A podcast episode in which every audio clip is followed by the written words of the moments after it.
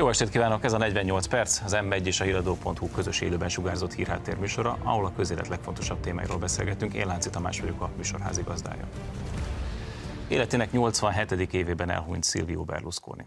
Berlusconi az az ember volt, aki ismerte és szerette Olaszországot úgy, ahogyan az van.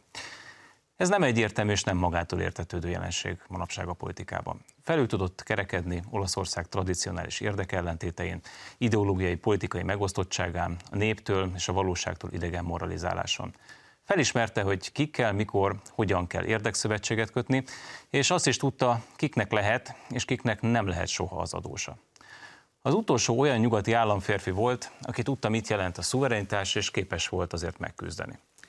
Csak annak mutatott tiszteletet, akiről azt érezte, hogy az kiérdemelte. Nem véletlen, hogy elnöksége évei alatt Olaszország a saját történelméhez és adottságaihez viszonyítva nehéz súlyú tényező volt Európában. A Kelet-Európában szokatlan extravaganciája, vérbő humora tette igazi olasszá. Lehet szeretni, lehet utálni, de a mai kartonból kivágott papírmasé politikusokkal ellentétben ő egy igazi vezető volt. Üdvözlöm a vendégeimet, Államista Gábort, Fodor Gábort és Rázágoston Sámuelt. Köszönöm szépen, hogy elfogadtátok a meghívást. Jó, az első kérdés, Sziasztok. szervusztok. Az első kérdés, hogy kicsit értékeljük berlusconi a hagyatékát. Tehát ha, ha van ilyen, mit hagyott ránk, mi az, mit tanulhatunk az ő politikai karrieréből? Hát ha kezdhetem én, akkor folytatván azt, ami ugye bevezető szöveg volt, biztos, hogy egy jelentős politikusa volt Európának és Olaszországnak, és hát már önmagában, aki ismeri az olasz politikai életet, ezt tudja, hogy az már egy jelentős tényezőnek számít, aki valaki ennyi ideig tudott miniszterelnök lenni Olaszországban. Ugye mielőtt Berlusconi a színpadra lépett, tulajdonképpen évente egymásnak adták a stafétabotot az olasz miniszterelnökök, és ugye ne felejtjük el, hogy egy nagyon súlyos politikai válság robbant ki Olaszországban a 90-es évek elején, ami nem csak a jobb oldalt, lényegében az egész tradicionális, hagyományos olasz politikai életet felrobbantotta alásta. És Berlusconi ez egy érdeme szerintem, hogy a romokban heverő jobb oldalt, azt valamilyen módon összerakta, akkor ugye sikerre vezette, utána megbukott, de aztán visszatért, és egy hosszabb periódusban pedig miniszterelnök volt, ugye kétszer is még, még azután. Tehát ez szerintem önmagában nagy teljesítmény. A, a, a, a, effektív az érdemi munkája szerintem minimum ellentmondásos. Tehát most ugye egy, egy halálhír kapcsán beszélünk róla, azt gondolom az illendőség is azt kívánja, hogy nem menjünk túl bizonyos határokon, de ugye ezek az érdemei, amiket elsoroltam, és a, a másik oldalon az extravaganciája, ahogy viselkedett, tehát az unga-bunga partiktól kezdve minden más, amivel beírta magát a nemzetközi közéletbe, Hát ezek nem hiszem, hogy követendő példák lennének mondjuk egy jobboldali konzervatív eh, politika számára, és ugye erről szólt a bevezető, hogy ez egy vérbő politizálás papírmassé politikusokkal szembe, stb. stb. Hát a baloldalon is vannak érdekes politikusok, meg liberális oldalon is, ugye akár Tony Blair-től, akár Guy Verhofstadttól, akik érdekes karakterek, tehát Berlusconi is karakter volt a maga módján, ez az, ami hogy a minimum ellentmondásos. De talán az lehet értékelni benne, hogy nem volt képmutató. Tehát soha nem tagadta el. Az egyik legnagyobb botrányában valami olyasmit mondott, hogy tudjátok, nem vagyok szent. Tehát nem próbált másnak látszani. Ellentétben sok mai politikussal, akik ott ülnek az Európai Parlamentben, elmondják, hogy rettenetes a korrupció. Rettenetes ez, rettenetes az, és aztán kiderül, hogy bilincsbe viszik el őket korrupció és más dolgok. Ez kétségtelen erény, ez való igaz, és ilyen értelemben még, még ha egy mondatot ezt hozzátehetek, hogy Ugye Berlusconihoz, amikor megjelent, azt mondták, hogy a populizmus jelenik meg Európában a politikai életben, és ez egy érdekes dolog, mert ugye a populizmusnak azért általában pejoratív értelemben használjuk, de van ennek egy pozitív értelme is, méghozzá az, hogy, hogy a a nép, tehát a, a klasszikus érdelembe vett nép gondolkodására, rezonálni a népnek a, a, a hétköznapjaira, ha úgy tetszik, a mentalitására, és ez Berlusconi nagyon jól megcsinálta, tehát az olasz néplélekre, pont amit most te mondtál, uh-huh.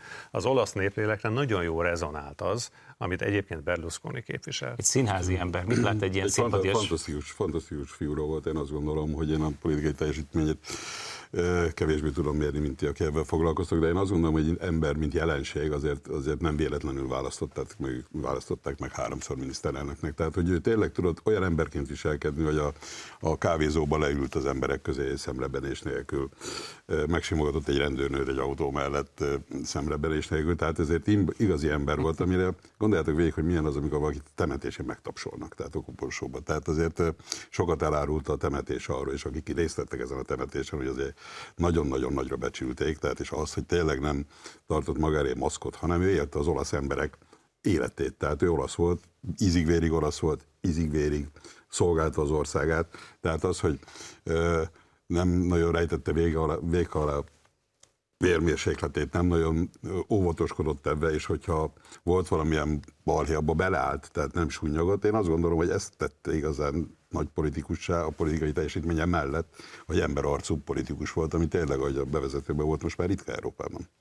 És egy 30 éves politikai teljesítményről beszélünk. Gábor utalt rá, hogy amikor nagy válságban volt Olaszország, ugye a 90-es évek elén akkor állt egy új politikai mozgalom élére, hatalmas felhatalmazást szerzett, és miközben azt gondolnánk róla a extravagáns stílusa miatt, hogy ő mindig az első sorba akart lenni, és mindig le akart győzni másokat, az utóbbi években pont, hogy háttérbe is tudott húzódni, és mondjuk Melonit vagy éppen Salvinit előre tudta engedni, mert a jobb oldal győzelmét, a jobb oldali egységnek a kialakítását sokkal fontosabbnak tartotta.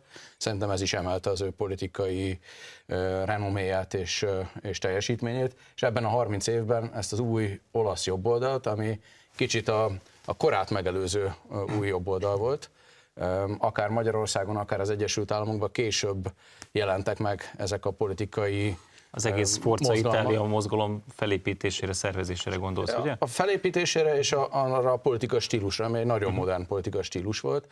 Ezt, ezt is Berlusconi-nak köszönhetjük, és egy rendkívül önzetlen, jókedvű ember volt, mert sokszor a papírmesé mellett az is baja az európai bürokrata politikusoknak, hogy szenvednek, látszik rajtuk a, az unalomtól. Silvio Berlusconira se a szenvedés, viszont se az unalom nem volt jellemző. Viszont a mi életünkben azért ezek a papírmasé figurák csempésznek némi izgalmat, mert ugye éppen a napokban a belügy, uniós belügyminiszterek megszavaztak egy új migrációs paktumot ami tulajdonképpen újra felmelegítése a kötelező betelepítési kvóta néven ismert terveknek. Először is tisztázzuk, hogy ez most egy elfogadott javaslat, tehát innentől kezdve ez most hatályba lépett, vagy egy döntési folyamat közepén vagyunk? Egy döntési folyamatnak a vége fele vagyunk, mert a tanács kialakított egy álláspontot többségi szavazással Magyarországot súlyosan terhelve, de Magyarország támogatása nélkül, egy teljes abszurditás, és ezt még az Európai Parlamentnek el kell fogadnia, de az Európai Parlamentről tudjuk, hogy még a tanácsnál is balliberálisabb, tehát különösebben aggódni a migráns kvóta híveinek nem kell, ebből a 24-es európai parlamenti választás előtt végleges döntés lesz.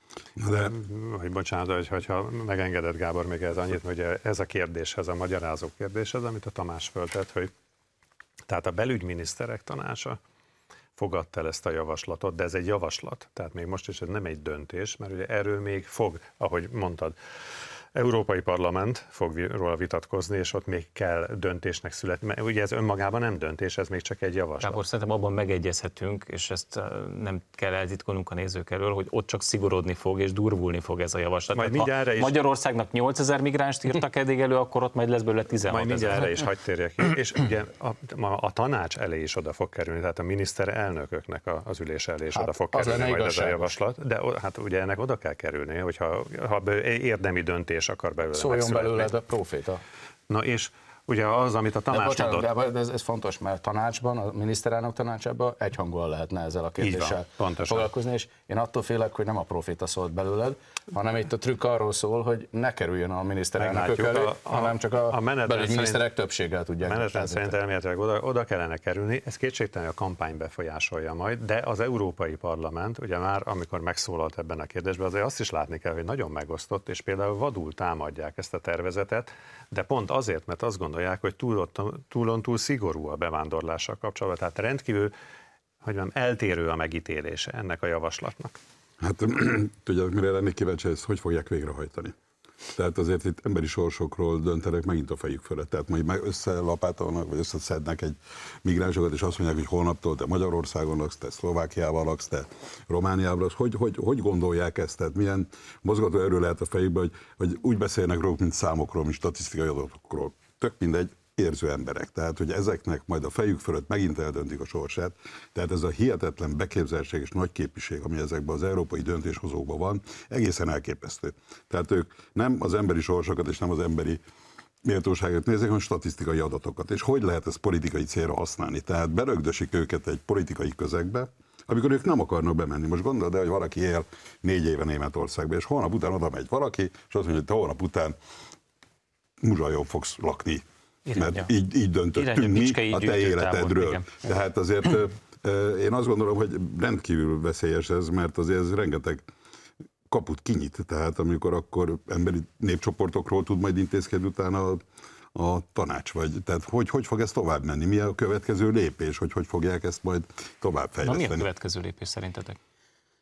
Azon a kérdésen én is gondolkodtam, hogy vajon vonattal, repülővel, autóval, lezárt teherautókkal szállítják majd az Olaszország tengerpartján elfogott migránsokat Magyarországra. Ugye kezdetben évi Szerintem így fog történni, vagy ami, történik, ezeket, mindegy, ezeket a képeket látja az ember a szem előtt, és akkor a moralitásban bajnok zöldek mondjuk mit fognak elszólni ezekhez a képekhez, ez csak egy apró érdekesség. Bocsánat, ami, ami... bocsánat csak ugye, ha jól olvastam a híreket, de még nem tudtam utána nézni részletesen, de talán pont ma a cseh miniszterelnök azt mondta, hogy az orosz állampolgárokat kéne internálni. Tehát azért az egy eléggé erős szó, tehát hogy... A én cseh, cseh elnök volt. A cseh elnök, bocsánat. Igen. Az, az, az elég, elég erős mondás. Nem? Hát, tehát, hogy...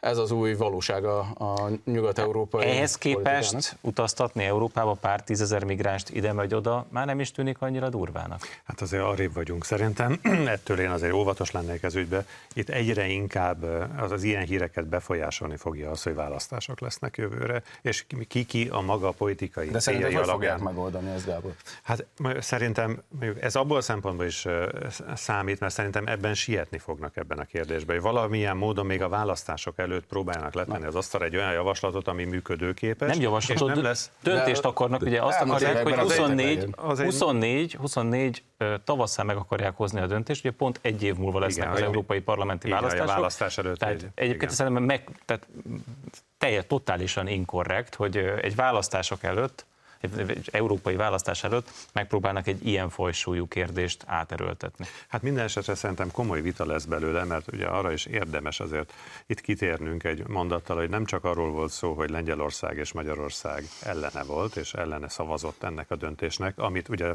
többségi szavazással hoztak meg, tehát itt nem volt vétó, ahogy előbb itt ugye erről beszéltünk, hanem több ország tartózkodott is ebben a kérdéskörben. De azt tudjuk, hogy ez nem számít. De, de az, az, nem, az, nem, az nem szavazottnak számít. Az nem szavazottnak számít. De azért ezt mutatja, mutatja hogy, hogy egyre több az averzió és az ellenállás ez ügyben, és ha már Berlusconiról beszéltünk, külön érdekesség, hogy Olaszország, akiben ugye nagyon bízott többek között a magyar jobboldal is, hogy majd jön Georgia Meloni, és majd jó néhány kérdésben itt szövetséges lesz, természetesen pontosan homlok egyenest ellenkezőt képviselt, hiszen Olaszországnak az az érdeke, hogy a tömeges mennyiségű bevándorló valahogy kezelje. Nem, Olaszország egyébként a realista is tudja azt, amit előbb elhangzott, hogy ebből a javaslatból nagyon nehéz lesz valóságot csinálni.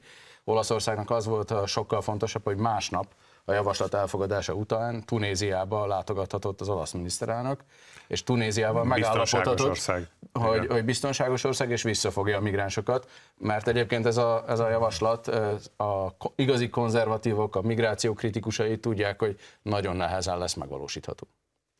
Hát, ez mondom, az, amiről te beszélsz. Igen, erről, tehát hogy ez, ez, ez, milyen alapon, tehát hogy, hogy tényleg, tehát a, néha azt gondolom, hogy a néhány európai parlamenti képviselő, hogy a jó Isten között az a különbség, hogy jó Isten nem hiszi magát európai parlamenti képviselőnek, tehát a, a, de egyébként megdöbbentő, tehát ez tényleg megdöbbentő, tehát ez a nagy humanitárius program abba fog torkolani, hogy valakiket el fognak vinni ott, ahol laktak. És, és hogy el kell menniük onnan. És hogy mondjak még egy érdekes szempontot, ugye a magyar alaptörvénybe 2018 után a kétharmados választási győzelmet követően bekerült az a passzus, hogy idegen embereket nem lehet a kormány jóváhagyása nélkül a magyar állam területre szállítani.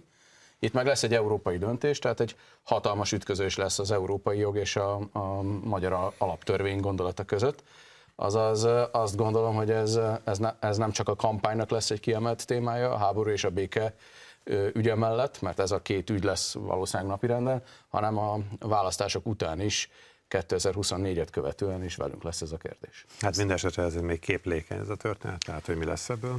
Azt nem tudom, hogy hallottátok-e, hogy voltak olyan országok, amelyek a tanácsülés előtt nemmel akartak szavazni erre a javaslatra, majd utána a nagyobb tagállamoknak a delegáltjai karon fogták ezeket, ezeknek Meggyőző az országoknak. hatás érvényesült. Belügyminisztereket elmentek velük egy negyed órát sétálgattak, majd visszajöttek, és ezek az országok, ugye Málta volt ilyen, Szlovákia. Málta tartózkodott is, Málta, igen. Szlovákia, Bulgária. ide akarok kiukadni, hogy ők eredetileg nemmel akartak volna szavazni, és utána a kis séta után már, már tehát mi történhet? Csak nem ígértek valamit. Na de, ne, de ne, Hát, ez, ö, Nehezen tudom ezek elképzelni. Igen, hozzátartoznak a, a politikához mindenhol, tehát a belpolitikában, a külpolitikában, és ugyanúgy benne van az, hogy ez természetes dolog, hogy hát nyilván van egy álláspont, van egy országnak egy álláspontja, az, hogy próbál másokat meggyőzni erről, az hozzátartozik. Az más kérdés, hogy ők hagyják-e. Tehát a séta eredményeként hogy térnek vissza? De az, az lenne kíváncsi, hogy mit mondanak, hogy miért kell. Na de- Valószínű, hogy nem ott ötlet, ötölték ki ott helybe, hogy nem fogunk szavazni, Igen, hanem egy mandátummal természetes dolog. És ezt egy negyed óra alatt megváltoztatni, valami komolyat kell ahhoz mondani, hogy valaki, gondolom, hogy nem egyénileg dönti el, hanem valami mondok ország. tippeket, megvizsgáltunk az országotokat, és kérdéses, hogy jogállam vagytok-e. Nem biztos, hogy a következő pénzügyi részletet ki tudjuk fizetni az európai költségvetésben nektek járó forrásokból, és még nem döntöttük el a migráns kvóták arányát, lehet, hogy többet kaptok. Tehát uh-huh. ilyen, ilyen mondatokat lehet mondani, de azért az, a teljesi kedvéért tényleg tegyük hozzá, hogy a többségi döntésnél a tartózkodás egy gyáva nem szavazat. Tehát az, az nem kimaradást jelent a szavazásból, hanem matematikailag szavazás, matematikailag egy nem szavazat. Csak így el lehet mondani, hogy csak bezeg megint a magyarok meg a Igen. lengyelek szavaztak nem. Hát és még visszakanyarodva a sétára, ha már ugye Tamás mondta, ugye én voltam jó néhány ilyen ülésen, miniszterként. Sétáltásokat? Miniszter, nem, hát ezt tudom, hogy hogyan zajlanak ezek a beszélgetések. Természetesen ilyenkor, hát nyilván. Ugye, Igen, az a kérdés, hogy te sétáltál-e mással, vagy velem sétáltál. így van, így van. Akkor vagyunk jó pozícióban, mi sétálunk másokkal, ugye? Mi sétáltatok. Szóval, hogy természetes, hogy próbálod elmondani, hogy te mit gondolsz egy adott kérdés, és próbálod a másikat megnyerni, vagy meggyőzni arról, hogy, hogy de hát... Na de talán Gábor, neked nézzük is- egy reálisan, tehát itt a francia és a német delegáltak vittek el az ő szempontjukból gyakorlatilag törpe államoknak a belügyminisztereit, és én azt gondolom, hogy ott valószínűleg a kérdés úgy hangzott, hogy mekkora pofon nem kértek. Tehát itt azért olyan sok mé- mézet nem raktak a madzagra. Ez egy személyes vélemény szerintem. Tehát Máltának és és annak a Szlovákiának az érdekérvényesítő képessége, mert Szlovákiának lassan egy éve kormánya sincs gyakorlatilag. Viszont most van neki egy ügyvezető kormány, amit egy magyar Éppen, ember éppen ma szavazták le. Éppen, Igen, éppen na de, Igen, na de, éppen a, ezekben a percekben azt hiszem, hogy Nincs. nincsen. de, az, most- de nem. A- Ügyvezetője nem, a- van. A te ügyvezetője nem, van. Nem, nem jól tudjátok, így van. A köztársasági elnök kinevezte ügyvezető kormánynak, mert Így ez a jogköre ma volt a megvan, csak a parlament nem fogadta el. És ezért döntéseket nem hozhat. így van. Most képzeld el, hogy mennyire erős a pozíciója egy olyan miniszterelnöknek, aki úgy megy ki, hogy éppen a parlamentbe őt leszavazták, vagy egy Kétségtelen, belügyminiszter. kétségtelen, csak arra akartam felhívni a figyelmet saját tapasztalatból, hogy azért ezek nem úgy szoktak zajlani ezek a beszélgetések, hogy agyba főbe fenyegetik a, a kollégákat. De Gábor, te régen sétálgattál, én azt gondolom. Vagy Azóta lehet- kicsit lehet- eldurult a hang. Így van, lehet, hogy azóta más a... Könnyen lehet, könnyen lehet. Okos belügyminiszterek késve jönnek ki. Vagy lehet, hogy a belügyminisztereknél eleve más van. Nézzük egy picit belpolitikai szempontból is. Orbán Viktor tegnap kirakott egy Facebook posztot, azt írta, hogy Brüsszel visszaél a hatalmával, át akarják telepíteni Magyarországra erővel a migránsokat, ez elfogadhatatlan, erőszakkal akarnak bevándorló országot csinálni Magyarországból. Ugye az ellenzéknek eddig az volt az álláspontja, hogy ez a probléma nem létezik. Itt összegyűjtöttem, és most nem fog, megkímélem a nézőket, meg titeket nem fogom felolvasni, de egy fél tucat mondatot összegyűjtöttem ellenzéki képviselőktől, Dobrev Klárától, Újhely Istvántól, és a mondatok lényegében arról szólnak, hogy ilyen, tehát ilyen javaslat nincs, tehát nincs betelepítési kvóta, nincs kötelező áttelepített, ez, ez, ez egy ez egy propaganda. Ez egy propaganda, így van, és ebben nem is kell foglalkozni. Tartható-e ezek után ez az álláspont az ellenzék részéről, vagy pályát kell módosítani, tehát elő kell állni a farbával? Hát én, én sok mindent elképzelek az ellenzékről, de hogy ők egyszer a valóság talaján lesznek, azt nehezen tudom elképzelni. Tehát amikor egyszer szembe jön az árnyék, tehát nem hátad mögött jön, most az történt velük, tehát addig tagadták, míg egyszer csak uh-huh. belesétáltak. Én nem hiszem, hogy bármit majd ki fognak találni valami hangzatosat, hogy ezt miért rontott el az Orbán, meg miért rontott el a Fidesz egész Európában, és majd le leszünk megint gorombítva ez ügybe, de én nem hiszem, hogy érdembe tudnak változtatni a politikájon, hiszen politikájukon, hiszen ezt a vesztes politizálást, amit 11 néhány éve folytatnak, szerintem ezt gőzerővel csinálják. Tehát attól, hogy egy problémáról azt mondjuk, hogy nincsen, attól még az lehet. És kell vele foglalkozni, mert amikor, ha ide tényleg migránsokat telepítenek, nem hiszem, hogy az lesz a, a választási elv, hogy ki jobboldali, ki baloldali, hanem és milyen városok. Tehát én azért azt gondolom, hogy itt azért megint az van, hogy a választóik akaratával nem biztos, hogy megegyezik az, hogy ők is azt szerették, hogy az ország egy bevándorló ország legyen. Azért én azon gondolkodom, hogy szegény baloldal. Gyurcsány Ferenc vezeti, háborúpárti és migrációpárti. Gyurcsány Ferencet a magyarok 85%-a nem szeretné fontos pozícióba látni, a migrációt a magyarok 80%-a ítéli el, és a háború helyett 80% szeretne békét. Hát mi lesz ebből a baloldala? Igen, hát amit most az Ágoston elmondott, ez egy lényeges szempont, és a Tamás kérdésére visszatérve, hogy alapos, nem, nem csak ebben az ügyben, nagyon sok kérdésben korrekcióra és változtatásra szükség lenne, szerintem. De persze bizonyos dolgokat ne felejtsünk De el. megvan az... egyáltalán a mozgástere az ellenzéknek? Tehát hát nagyon kevés, mert ugye ez, amit az Ágoston mond például, pont rávilágít arra, hogy, hogy a, a Fidesz nagyon ügyesen választotta meg azokat a témákat, amelyek, amelyek hát ezt a migrációt ez nem a Fidesz de, választotta okay, meg, hanem... Rendben, de, de, de, de, de, belőle, okay, de csinált belőle olyan politikai témát, ami átmetszi a hagyományos szavazó táborokat. Tehát a baloldali szavazók jelentős része is, például ha már ugye a migráció most a témánk, a migráció kérdésében hasonló dolgokat mond, vagy valamint a jobboldali tábor, illetve amit a kormány. Tehát ez mindenképpen egy probléma az ellenzéki politizálás számára szerintem, ahol azért ugye az ellenzéknek én azt gondolom, hogy tudjátok, de most ezt nem hoznám ide, hogy bizonyos kérdésekben meg kéne állapodni az ellenzéknek a kormány, és közösen kéne fellépni például az Európai de, de miért nem, áll, de miért nem állapod, de miért nem, áll, miért állapodik Szerintem meg? rosszul teszik, ez szerintem egy hiba. Más kérdésekben meg nyilván keményen szembe kellene menni a kormányjal, mert hiszen nem az a dolga, hogy ugyanazt a követ fújja, Persze. mint a kormány, hanem más áll álláspontot képviselni, hogy az emberek is más álláspontot képviselnek bizonyos ügyekben, de a migrációs ügy,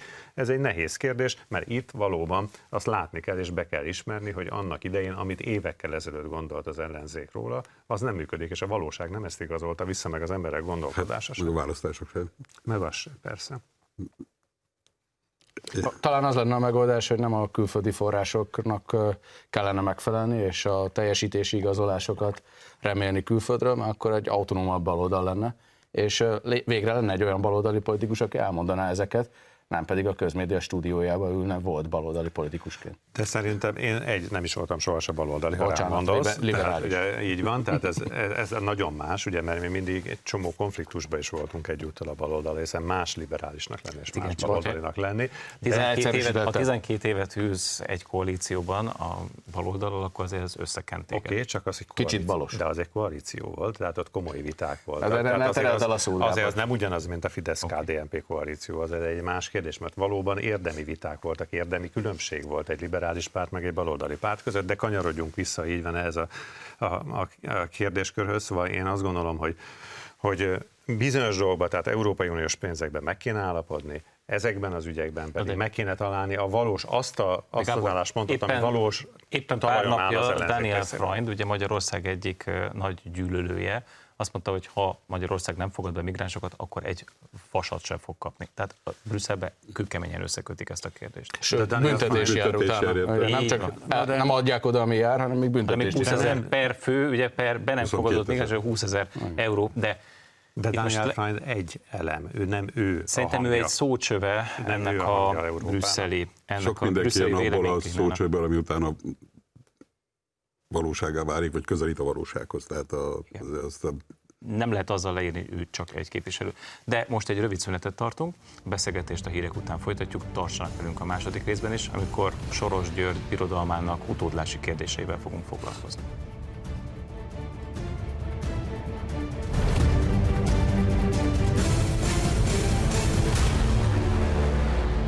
Folytatjuk a közélet legfontosabb témáival itt a 48 percben Fodor Gáborral, Kállamista Gáborral és Mráz Ágoston Sámuellel. És ahogy ígértem, most a Soros Birodalom utódlási kérdéséről beszélünk. Soros György hát nem fiatal, és úgy, ért, úgy érezte, hogy az anyagfáradás őt is utolérte, és még életében a birodalmát, ezt a csekély 24 milliárdos, 24 milliárd dolláros birodalmat egész egyszerűen átírta legfiatalabb fiára, Alexander Sorosra. Most bennem az fogalmazódott meg, hogy azok, akik egyébként folyamatosan a nyílt társadalomról, meg kvótákról, meg ilyen dolgokról papolnak, azért eléggé dinasztikus alapon intézik ezeknek a, ezeknek a dolgoknak a, a menedzselését. Mit gondoltok erről? Nagy meglepetés nincsen benne, erre lehetett számítani, és szerintem senki ne gondolja azt, hogy Soros György ezután nem fog megszólalni közéleti kérdésekbe, tehát ez egy átmeneti kettős uralom lesz. A fiáról meg azt lehet tudni, hogy ugyanazt gondolja, mint az édesapja, csak nagyobb dinamikával és talán még radikálisabban képviseli azt, tehát ez ez Ezt nem meg a... is ígérte. Így van. Azt mondta, hogy hát eddig nagyon soft volt, ez nagyon-nagyon langyos volt ez a soros birodalom, majd most ő, most. ő, őt, sokkal inkább a politikai kérdések érdeklik, ő sokkal inkább szeretne beavatkozni. Én nem tudom, ez mit szőnyegbombázás. Az, az argentinok vagy... tudnának sokat mesélni erről. Hát, hát azért néhány országos soros beavatkozásról hát, tudna, hogy az ördögben, tudna hát mesélni, tehát nem tudom, hogy ki kívánja ezt. Hát vagy fél tucat országot hát, tudunk rögtön felsorolni, Montenegrótól Ukrajnán, hát ahol Igen. elég komolyan És ami nagyon érdekes, szintén most jelent meg a Wall Street journal hogy a legnagyobb támogatója már a demokrata pártnak, soros uh-huh. birodalma, 400 Igen. millió dollárt fizetett, ha jól emlékszem, csak 21-be. Tehát a, amikor egy demokrata párti elnökről, vagy az ő nagykövetéről beszélünk itt Magyarországon, akkor nem túlzás azt állítani, hogy mögötte a legnagyobb szponzor az Soros György, tehát Soros Györgynek. Nem is nagyon titkolják. Nem is nagyon titkolják, csak azért... amikor... a kirakatban, hogy mekkora hatalom van, tehát az Európai Parlamentben való fotózkodások, a politikusok odarendelése, azért ez, hogy ki kiszolgálja az ő érdekeit, már milyen hatalmat Csak a finom úri ember nem meri ezt kimondani, miközben a világ, hát, világ legtermészetesebb hát, dolgáról beszél. Ő egy világuralomra től, mert valamitől lett ennyi pénze, lehet, hogy néhány millió ember, vagy néhány tízmillió ez kegyetlenül megsínylette ezt a vagyonszerzést, ahogy ő szerezte ezt a vagyonát, de hát ez nyilvánvalóan nem érdekli. Tehát én azt gondolom, hogy ő és a, olvasva ezeket az interjúkat a fiával, tehát itt, itt azért egy nagyon komoly háborúpártiság van, nagyon komoly lobby van, hogy ez a háború folytatódjon. Igen. Tehát nagyon komoly olyan eszközöket kíván használni, amit eddig még személyesen az apja se használt.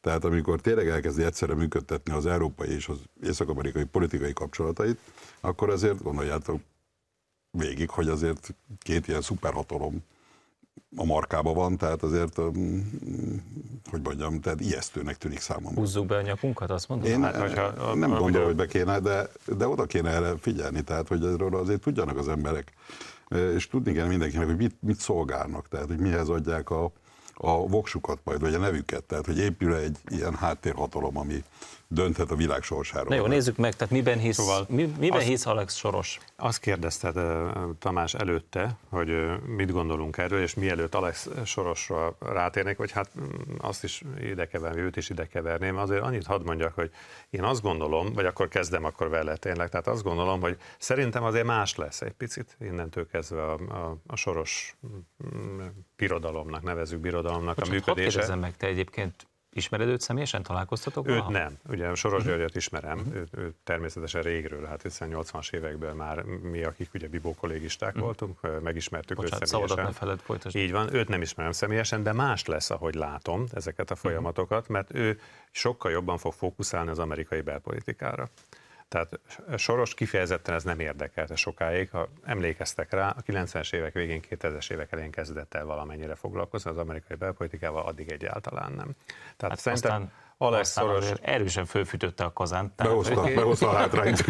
Alex, Alex Soros láthatóan ez a terület jobban érdekli, tehát szerintem ez mindjárt egy hangsúly áthelyeződés lesz majd a, a soros birodalomnak a működésével másfelől, ha már ugye erről van szó. De ez bocsánat, Én azért... két közbe vágni, tehát azért láttuk, hogy egyébként hát ezer szállal kötődik a magyarországi baloldalhoz. Hát ott van például Korányi Dávid, akivel együtt fotózkodott, tehát gyakorlatilag Na, akkor hadd közeli, ezzel. Közeli munkatársak. Tehát. Ha már Berlusconival kapcsolatban megjegyeztük, ugye, hogy ellentmondásos személyiség volt, de milyen jelentős ember volt, azért Soros Györgyről is mondjuk el, hogy bizony magyar emberről van szó, és egy rendkívül jelentős ember, a világ egyik leggazdagabb embere, és ahelyett, hogy vett volna 32 jaktot, szigetet, stb. meg egyebeket magának, ő csinált alapítványokat, csinált egyetemeket, csinált különböző intézményeket, és azon keresztül próbálja azt sokan, azt sokan vannak azok, akik úgy gondolják, hogy bár csak aktot vett volna. De ez céltalan, okay, én, nem akar egy célja, csak tehát nem volt célja egy társadalom. le a kalappal előtte hozzátenném, és amit, amit ő csinált a 80-as években, azért pedig ne, mi hálásak kell, hogy legyünk, mert nagyon sokat segített. Azt úgy érted, hogy mint politikai Nagy teljesítményt. Nagy teljesítményt. Igen, de azért a, a célja előtt azért azt hiszem, hogy nem kell feltétlenül kalapot ezek, emelni. Tehát, ezek vitathatók, én azt gondolom, hogy az ő Azoknak szerepe, az országoknak a száma, amelyeket Soros György gazdaggá és nagyját tett, hát ez egy nagyon rövid lista. Na jó, oké, Tamás, de az, hogy mondjuk az üzleti életben mi van, ugye ez egy, ez egy más dolog.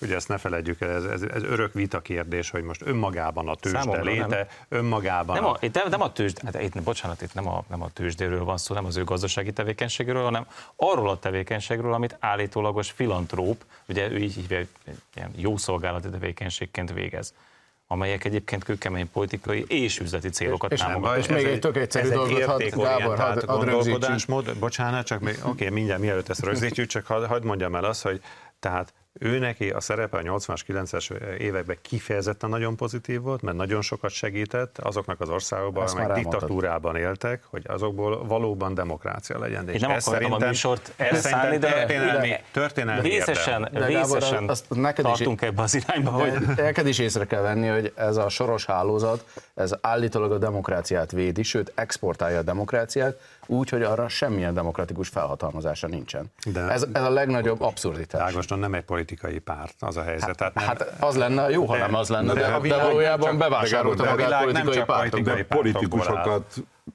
fizet politikusokat vesz meg a saját lobbistáit. De so, soha nem indult választás, és mégis politikai programja. Semmi probléma nincs. Miért nincs? Ne, mert nincs. Az, az hogy az Európai Parlament felét vagy közelfelét gyakorlatilag egy ember tudja befolyásolni, szerinted nem, az rendben nem, van? De ez, nézd, ez biztos, hogy nem így van, hogy egy ember hát. befolyásolná az a helyzet, és akiket befolyásolja. Vagy akkor egy, biroda, egy épülő birodalom befolyásolja. Egész kérdésnek az a kulcsa, hogy tehát ezeknek nyilvánosan kell e, folynia, tehát tudnod kell róla, hogy, hogy mondjuk ki az, aki egy adott alapítványal vagy bárki mással kapcsolatban, de miért ne lehetnének ilyen alapítványok, miért ne lehetnének civil szervezetek? Nyugodtan legyen, mondta, csak legyen legyen átlátható az egész. Gábor, ez pontosan a az történt most a 22-es választás során, hogy nem átlátható Pontosan. módon egy Action for Democracy nevű szervezeten keresztül milliárdokat juttattak be az országba, mindenféle csatornákon keresztül.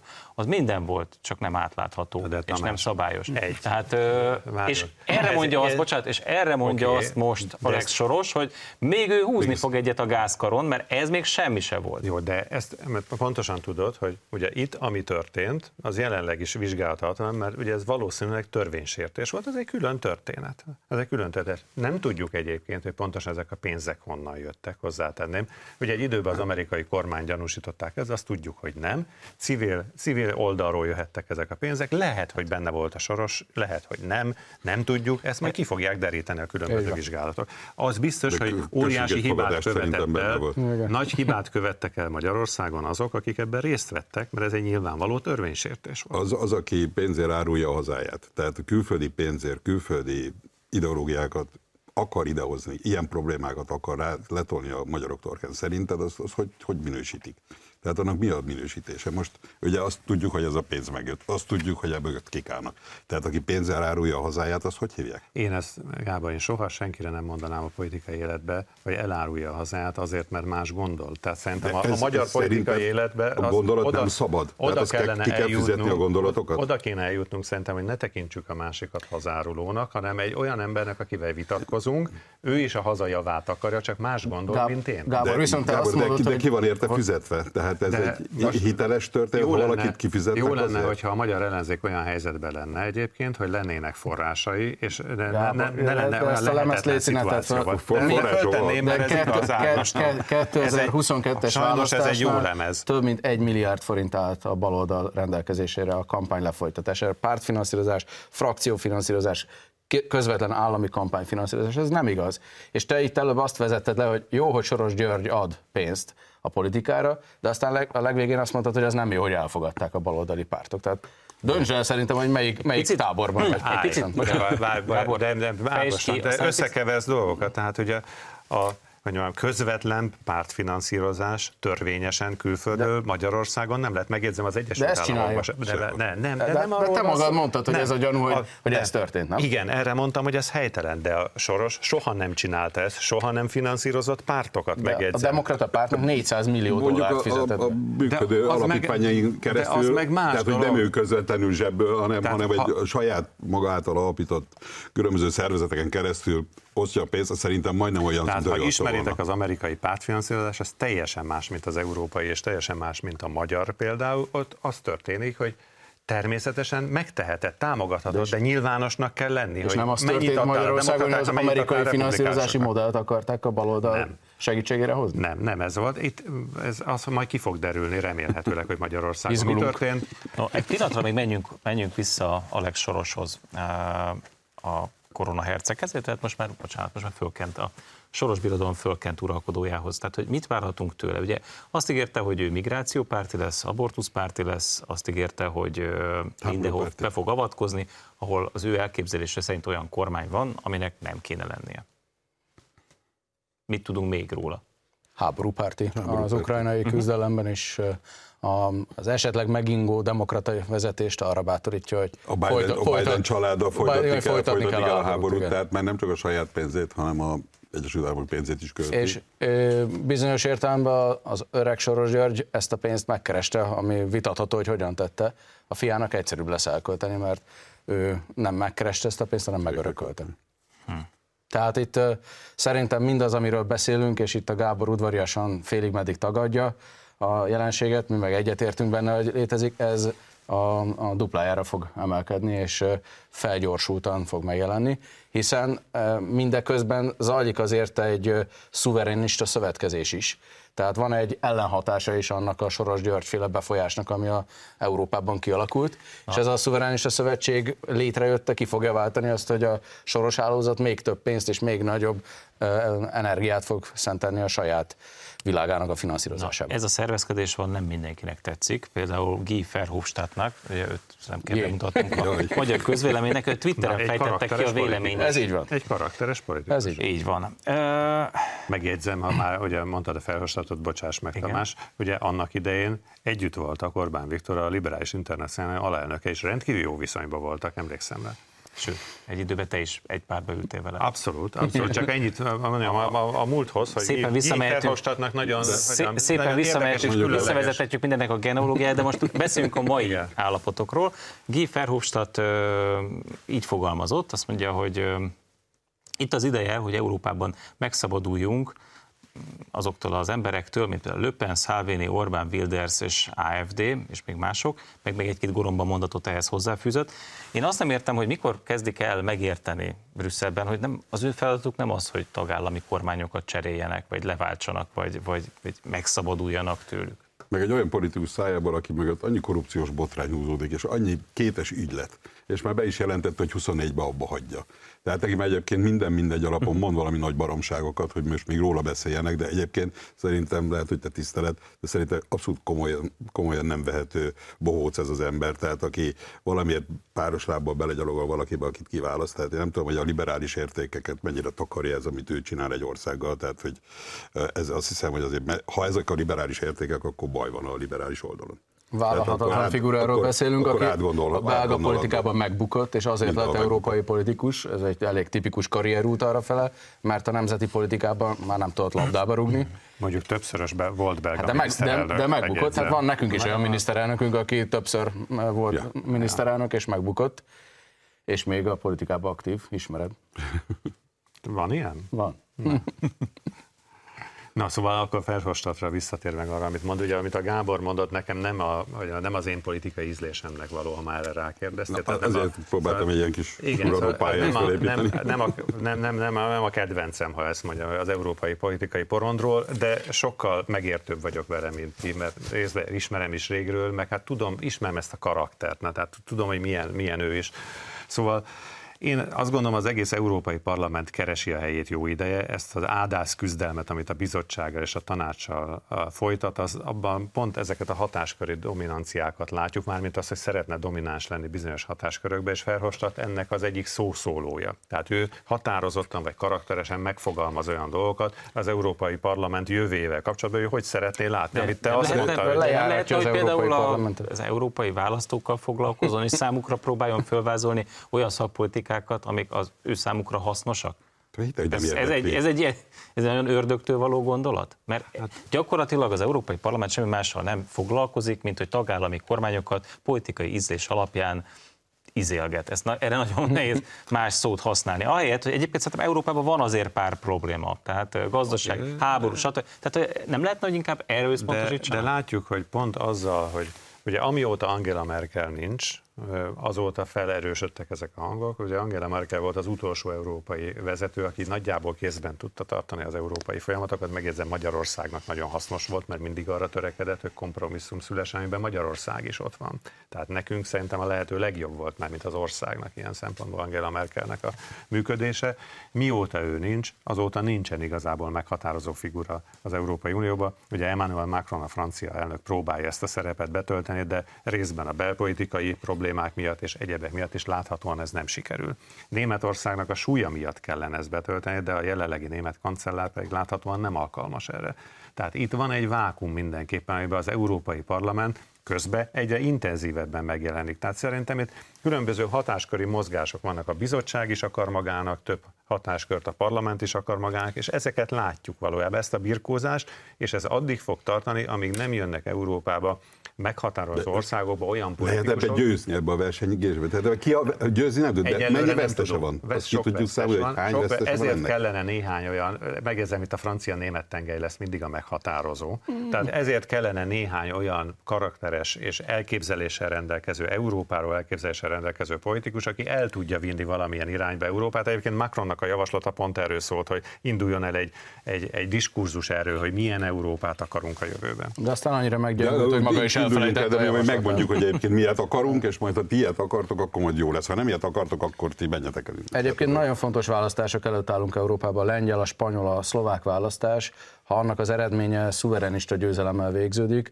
akkor könnyen meg lehet, hogy ez a német-francia tengely már elveszíti a befolyását, és egy úgynevezett blokkoló kisebbség ki tud alakulni Európában. Pont a Amíg el nem viszik a blokkoló kisebbséget beszélgetni egy kis negyed órás sétálnak. No, most jött el Kállamista Gábor témája. Egy július 1 tüntetésen Nagy Ervin színművész úgy fogalmazott a rendőrökkel korábban kialakult konfrontáció kapcsán, hogy szerintem jogos.